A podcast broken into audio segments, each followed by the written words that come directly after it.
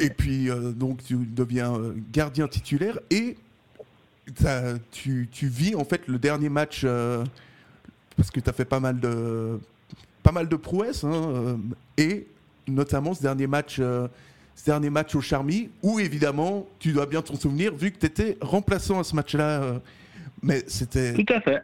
Tu étais remplaçant. Et, et euh, c'était peut-être pas un cadeau pour Pascolo, parce que c'est vrai que ça aurait pu mal se finir.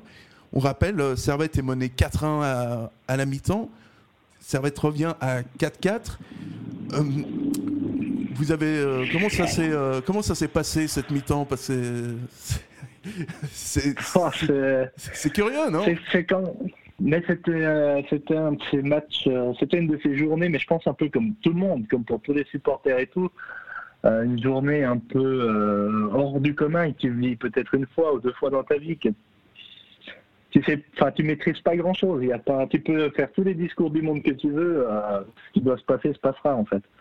J'ai l'impression qu'il y avait une atmosphère un peu triste mais festive si tu vois, tu vois, c'était la fin des charmis, c'était triste, mais c'était aussi un côté festif, l'occasion de, faire une fête, etc. Et puis euh, pour le déménagement à la Praille. Et honnêtement, j'ai pas la mémoire d'avoir euh, eu, vu ou entendu un discours particulier mi-temps. J'ai l'impression que qu'il fallait pas grand chose pour que tout s'enflamme. D'ailleurs, euh, les buts se sont enchaînés après un truc assez de, assez de fou, quoi. C'était un match un peu débridé, complètement dingue. Ouais, c'est des beaux adieux. Euh, enfin, c'était des très beaux adieux pour, pour les Charmis. Et, euh, et donc, à l'époque, l'entraîneur Roberto, Roberto Morinini allait poursuivre jusqu'à l'ouverture du, du stade de la Praille, où là, cette fois, tu où là, cette fois, es, titulaire. Et le premier match au, stade de la Praille devant 30 000 personnes, ça encore, hein, c'est pas beaucoup de gardiens euh, du Servette FC le, le verront. C'est pas faux. Et donc, euh, tu vois, encore une fois, tu es, euh, un, es un privilégié, en fait, pour, ce, pour ce premier match. Même s'il n'y a pas le résultat au bout, ça, doit être, ça doit être quelque chose de dire que tu le premier gardien de l'histoire du Servette FC au stade, au stade de la Praille. Quoi. Il n'y en, aura, en aura jamais un, il n'y aura jamais deux, tu vois. Donc, c'est quelque chose que, ouais, bien sûr, moi je sais que je sais que je suis un privilégié d'avoir pu vivre ce moment, bien évidemment. Bien évidemment. Mais je le prends aussi, je l'ai aussi pris comme, euh, comme un tout récompense de tout le travail que j'avais fait avant. Ouais, c'est une sorte, euh, c'est une sorte de première, euh, premier accomplissement en fait. Ouais, même, même si c'est à ce moment-là, c'est une étape, c'est une étape et on se dit que les années avançant, on parle vraiment de toi Là, on parle carrément de toi en équipe, euh, en équipe de Suisse. Et, euh, et d'ailleurs, tu vas, euh, tu vas être appelé en équipe nationale, comme le souhaitaient les, les supporters, les supporters servétiens. Notamment, si je dis pas de bêtises, c'est à l'Euro 2004 que tu, tu feras. Tout à fait.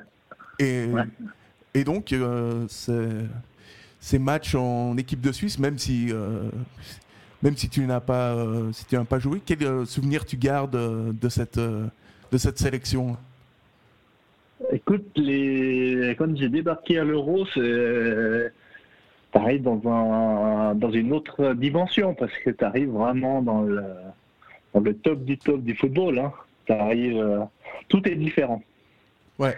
As vraiment tout est différent. T'as, déjà, tu vis dans un truc où dès que tu vas à l'entraînement, tu as, des hélicoptères qui sont au-dessus du bus, tu as des flics devant, derrière, enfin, des choses que tu vis pas au quotidien dans le championnat de Suisse, tu vois. Ouais, ça, ça change. Et tu as une attente. Ouais, c'est particulier, c'est incroyable. À vivre de la. Quand tu le vis en tant que supporter, pour ceux qui ont eu la chance de le vivre, que ce soit en Suisse ou ailleurs, et que tu le vis de l'intérieur, c'est deux choses complètement différentes, mais c'est une expérience inoubliable. C'est inoubliable. Tu sais pourquoi tu fais ce métier quand tu es, là-bas.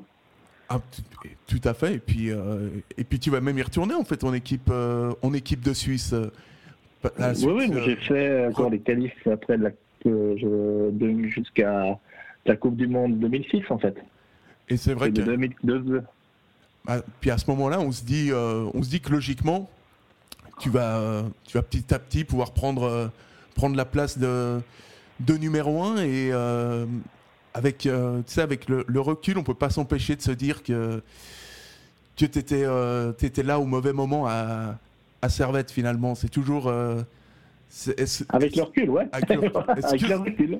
C'est vraiment l'élément qui a fait que, que par la suite, tout s'est enchaîné de, de, la, mauvaise, la mauvaise manière. Bah oui, parce que quand tu es à Lorient, bah, on prend toujours en sélection, et puis c'est après la fin. C'est la fin. C'est après que ça s'est compliqué, effectivement. Donc l'élément déclencheur, il reste quand même euh, la faillite du Servette, parce que la période où il y a eu la faillite, l'hiver, il y avait quand même des réunions d'équipe nationale. Euh, j'allais, j'étais aussi allé, hein, j'étais aussi convoqué. Mais déjà là, c'était c'était déjà particulier. Tu sais, tu avais l'impression d'être un peu la bête de foire quand tu arrivais par rapport aux autres joueurs qui te regardaient un peu de dire euh, Mon pauvre, qu'est-ce que vous êtes en train de vivre chez vous quoi. C'était. Je crois que personne n'aurait souhaité être à la place des Servetiens à ce moment-là.